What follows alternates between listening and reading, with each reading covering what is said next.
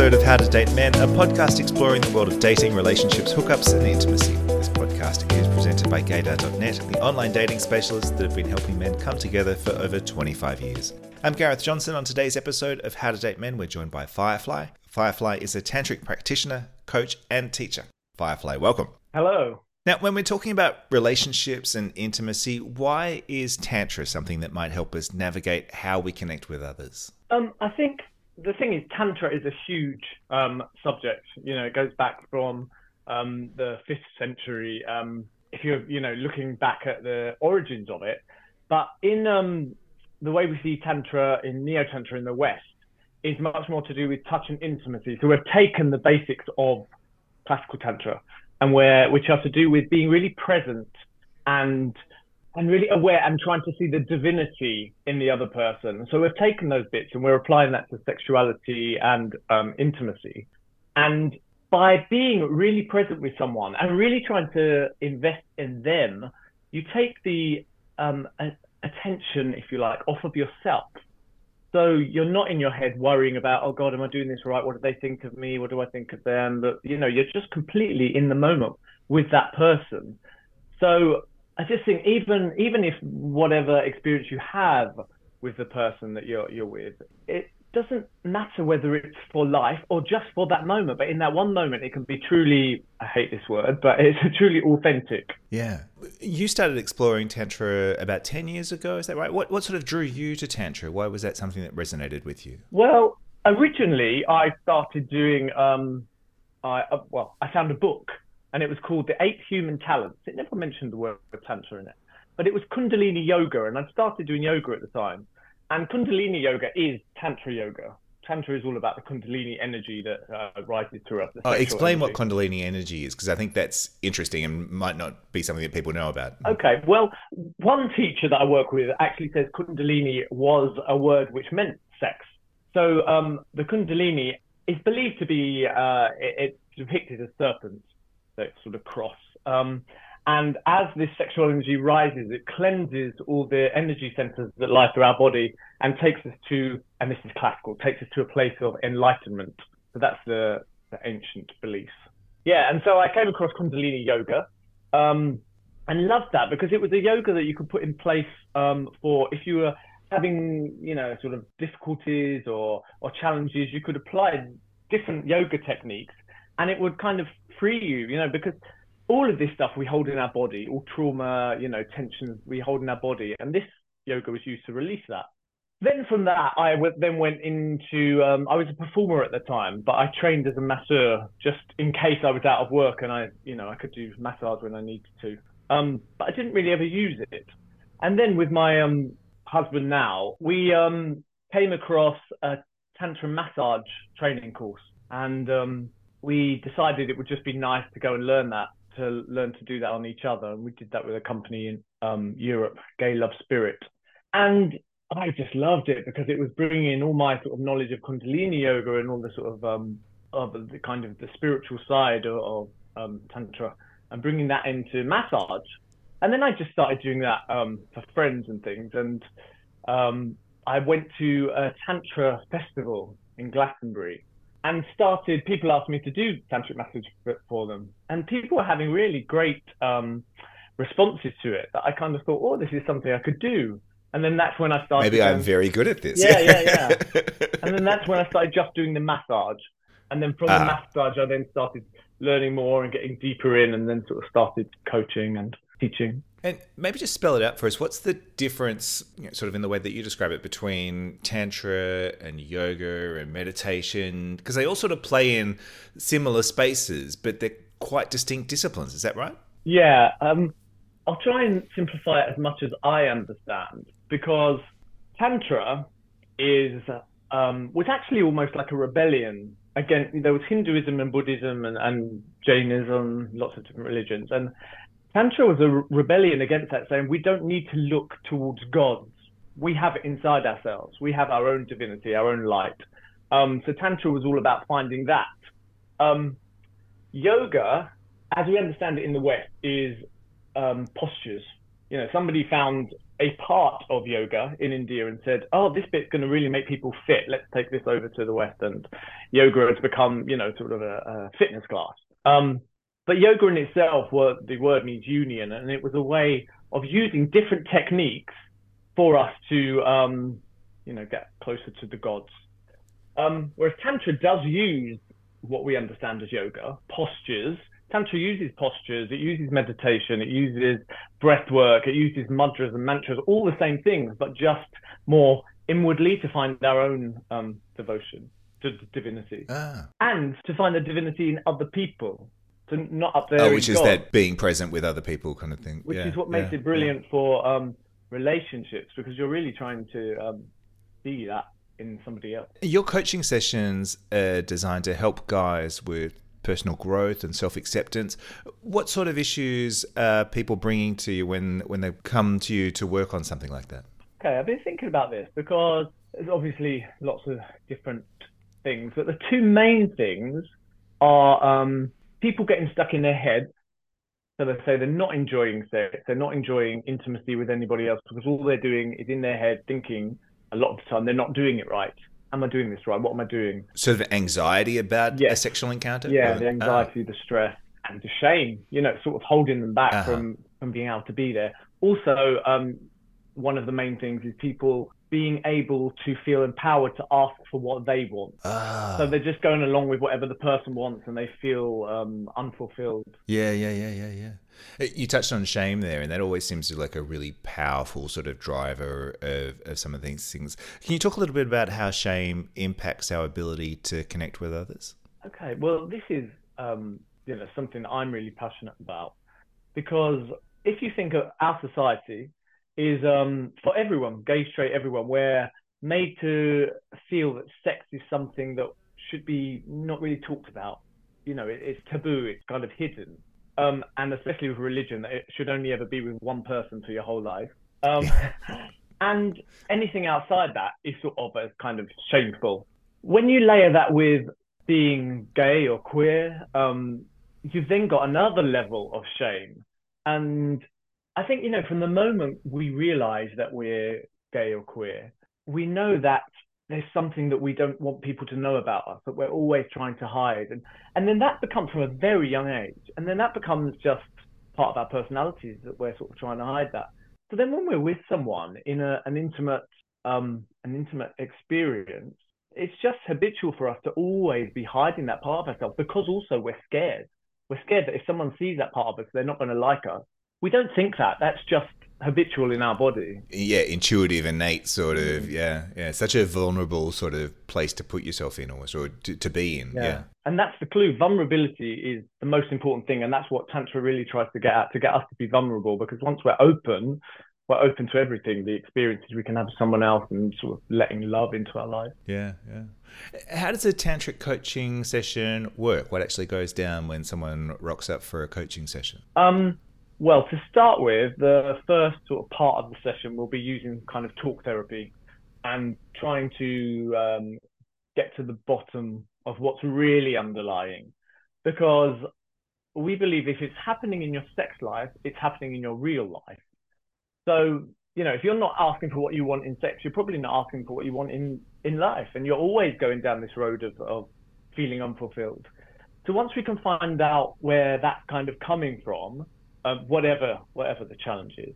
Um, I can then apply certain practices, tantric practices that um, specifically, you know, I'll have to work out which ones I think are going to benefit this person most of all, and then we'll go on from that. And that may look like, for example, let me think. Well, usually on a first session, it's all about creating a place, um, my room, studio, that somebody's going to feel really safe in, so that they're happy to to start exploring and to take risks and and let that side of themselves that they've been sort of hiding come out. So on the first session, we may sit and do um, some eye gazing, and I'll talk them kind of through um, a meditation, um, which is all about trying to drop all the um, seeing the image of someone, trying seeing this thing that oh I'm sexually attracted to this person, and trying to get past that and just see the the the light that's inside that person. You know, the actual thing that they're born as, and really try, you know, and through this meditation, we really try and see that in each other. Once we get to that place, we can then start um, doing what we call an undressing ritual, which is a, a very long, kind very long, but 15, 20 minutes of undressing in the slowest, most um, considerate way, thinking about every single piece of clothing, every single texture, every single motion, because it's all about um, putting our attention into the moment so that nothing else matters. Yeah. The only thing that matters in the world in that moment when I'm with that person is the way that I'm taking off their shirt at that time. And a lot of people have never had that much attention put on them. No, it could be quite unsettling. I mean, I, I love the sound of the undressing ritual. It sounds a bit like a burlesque strip tease, but without the music somehow. But uh... okay. no, it's not like that. No. But that's really because it's about intention. What we're doing is again honoring the divinity, but very specifically, it's honoring the Shiva, the god Shiva, as if the person in front of you is that god. So when I'm undressing them, I'm treating them as they are the most godlike um, figure in front of me. And a lot of us have never had somebody treat us like that. Mm. And then we reverse that. We'll both um, undress, and then depending on the work we're doing, um, usually we'll go into a massage because it's the best way for us to really start to feel um, to help get the client out of their head and just start to really feel their body. And this type of massage is different than just, I don't know if you know, like um, very different from sports massage. You don't want to hurt them at all. it's about waking up the body. So a lot of it is very soft touch. Really, um, oh, but energized more than relaxing. Yeah, like of, somewhere or, between uh-huh. almost tickling and um, erotic, sort of somewhere between, to really sort of wake uh-huh. up the body. So that, and a lot of the time people will shake or shiver, and then yeah. take that maybe into massage, so it starts to become more um, erotic and then depending on the person, it may go into a cock massage or ass massage, and um, and then we'll go into a lot of breathing techniques to get them into sort of a, a, an altered state. Yeah, yeah, yeah, and that's sort of a lot of self focus, isn't it? Like sort of personal development and and self confidence almost.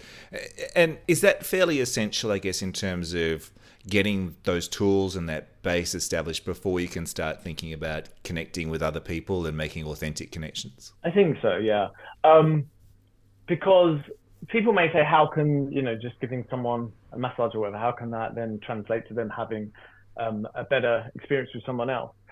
But I think the main thing is the start of it is the the eye gazing and the touching and just being really conscious in that because if if two people can just spend that time really before they go anywhere else just really being with each other and you can even do that with your friends and family and, and something and it becomes it becomes habitual. The more we do it, it becomes habitual that when somebody's talking they're just really there with you and they're not in their own head. Yeah yeah yeah one of the things that you offer through your coaching is fantasy play, which always sounds interesting to me. Why is that something that might be beneficial in this context? Different reasons people believe with um, fantasy play.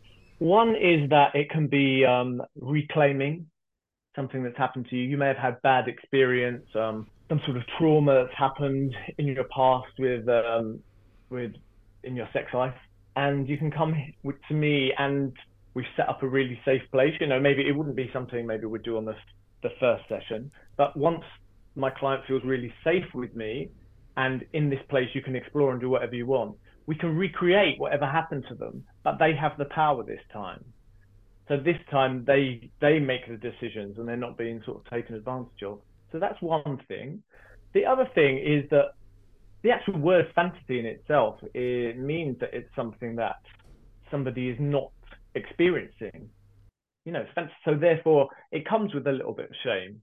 So to just give someone a space where they can play out these things which they've not felt happy to speak to other people to say they want to live out, it's um empowering. Yeah, so linking back to that asking for what you want almost mm. as well, but and not being hindered by the shame you might feel around those fantasies somehow. Yeah, yeah, definitely. And I think they do this a lot more in the BDSM world. There's a whole um, healing practice in the BDSM world, which is um, yeah more than I would do. Ah, ah. And is tantric coaching something that just works with you know single guys, guys by themselves, or could you do it with couples? Is there like a couples version of tantric coaching? Yeah, I do do it with couples also. and that can be amazing actually. Um, when I've done it with couples, I've not had any interaction with them individually. I've just worked with them, sort of leading them through practices. And a lot of the time, people will come because they feel like they've lost something in their relationship. Um, so through doing these tantric practices, um, again, just being really present with each other, touch once again exploring each other's bodies, finding places on their bodies that they've forgotten that they were even aroused by or that they were erotic, and rediscovering each other. And it's actually really, really beautiful to be in that space. It's kind of the energy, you know, it becomes yeah, it's really fulfilling for me actually to watch it. Yeah, yeah, yeah. So it's more than just like finding new ways to spice things up a bit. It's actually about almost going back to basics. Somehow. Yeah, yeah, yeah. Go and and maybe, uh, and this does come up sometimes. Things they've never done with each other before. Yeah, especially yeah. for a lot of us as gay men, we never. I'm saying a lot because it's a generalization, but we never really just sit and give all our attention to our partner, looking really with contact, seeing them, looking in their eyes, face to face, and it's an amazing experience when you just keep eye contact with someone the whole time. And even if you're touching them and exploring places, you start to read in their eyes what they're enjoying and which parts of their body. And it's, it's like a game that you're playing with each other, finding what um, starts to excite them again. So in a long relationship, people that come usually as um, have been in a long relationship, they've you know they've just lost the time to even be able to do that if they didn't do it. Yeah, because we often talk about sort of learned patterns of behavior, you know, in the context of sort of masturbation and stuff. But you know, with couples and relationships, you also sort of build up those learned patterns of behavior of this is how we function, this is our intimacy, this is how we have sex, kind of thing. To, mm. to actually try and unlearn some of that or rediscover things you might have forgotten. That's a that's a big step somehow, isn't it? Yeah, and also like I, I don't think um, we we should make it wrong that the sort of sex that people have, which is not tantric, is is wrong. It's just as valid. Oh, not less than. Yeah, yeah, it's yeah. It's not a hierarchy of sex somehow. Uh, yeah, no, uh. definitely. Um, but I think if we if we can experience it as well, because actually to have a tantric experience with someone takes hours, and you may yes. not have hours. That, Sometimes it's a Tuesday night, and you yeah. just need to get stuff done. yeah, exactly. But if you can check in every now and then and just bring yourself back to that, then you, you just learn about each other so much, and you really feel seen by each other. You know that remembering yeah who you are to each other. I guess my final question is if someone was wanting to explore how tantra might help them with their personal growth and self-acceptance, what advice or guidance would you give them? I think um, this one is like it sounds so cheesy, but it's like RuPaul's Drag Race. You can't love yourself. How the hell are you going to love anybody else? Because tantra essentially is all about self discovery. Um, even working with someone else, you learn so much about yourself. About, you know, you can be sat with someone and you start to realize that it's bringing up. A lot of people will cry with eye gazing, and you know, so you go away and you go, "What was happening for me there? Oh my God, I, I was. It was bringing up these emotions for me. Where's that coming from?" So people start to go through their own process and doing their own self discovery, and by doing that, it it takes you to a place where you can become more open-hearted. And for me, it's not actually about loving yourself. A lot of people say you need to love yourself. To me, that doesn't really make sense because I'm not sure that's something you can consciously Yeah, what does do. that mean? Yeah. Exactly, yeah. But to actually be able to, now this is sort of getting, because Tantra for me is a spiritual practice, but for me, the whole world, you know, and everything around us is made of, of energy, and that's true by science. And that energy is the energy of love. And if you can open up your heart to that, then you can open your heart to the person you're with. It's exactly what you said in the beginning vulnerability. You put yourself in a vulnerable place because you can just open your heart to them. But if you're always like scared and closed your heart, you're never really going to be able, there's always going to be this wall between you. Yeah, yeah. Fascinating. Well, that brings us to the end of this episode. You can find me on Twitter at GTV London. Today's guest has been Firefly. Everything you need is on his website, fireflytantra.com. How to Date Men is presented by gaydar.net, the online dating specialists that have been helping men come together for over 25 years. We'll see you next time. Bye.